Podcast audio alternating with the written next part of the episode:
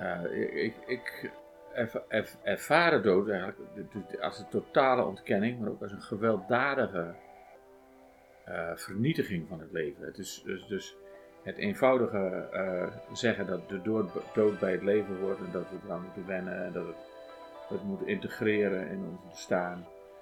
Dat kan er bij mij niet in. Ik heb, ik, ik heb echt het idee dat de dood ja, de radicale, niet dan in ontkenning is, maar ook de radicale vernietiging. De dood is, is, iets gewelddadigs. Het is, niet, het is niet het ophouden van het leven, maar het is een soort tegenkracht tegen het leven.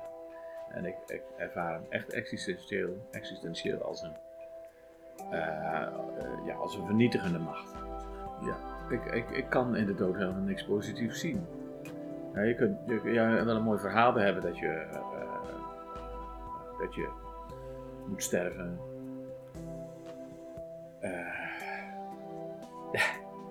maar ik, ik, kan, ik, ik zie eigenlijk de dood ja, alleen maar negatief.